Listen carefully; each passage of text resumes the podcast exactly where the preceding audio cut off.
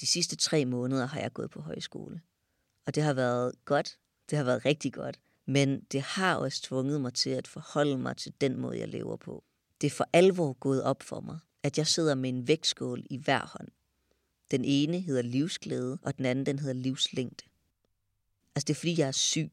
Ikke så syg, at du kan se det på mig. Ikke så syg, at jeg skal indlægges akut, men stadig syg. Kronisk syg.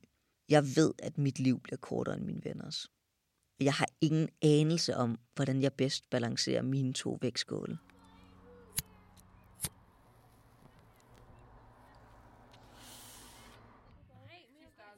Altså, det er, jo, det er jo dumt for alle at ryge.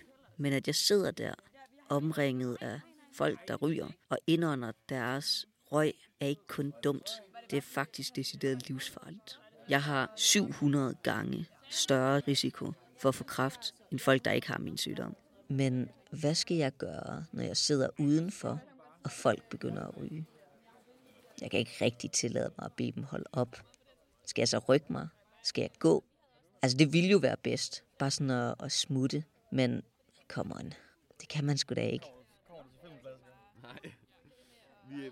Jeg kan heller ikke tåle sol.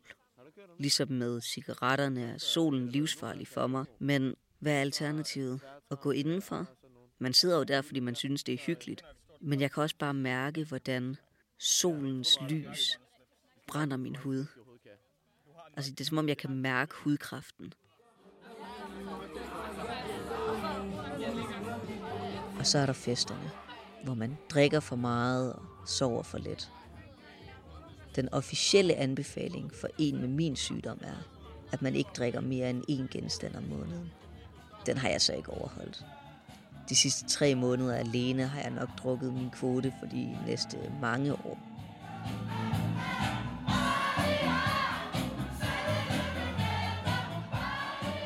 Men når jeg så har drukket, og jeg vågner op dagen efter, så har jeg det jo dårligt. Både fordi jeg har tømmermænd, men også fordi jeg føler, at jeg har svigtet mig selv. Jeg står med mit eget liv i mine hænder.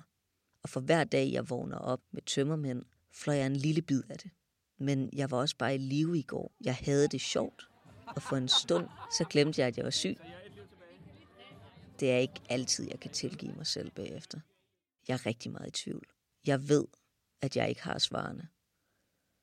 Jeg ved, at jeg famler i blinde, og jeg håber på, at jeg både kan få et langt liv og en masse livsglæde.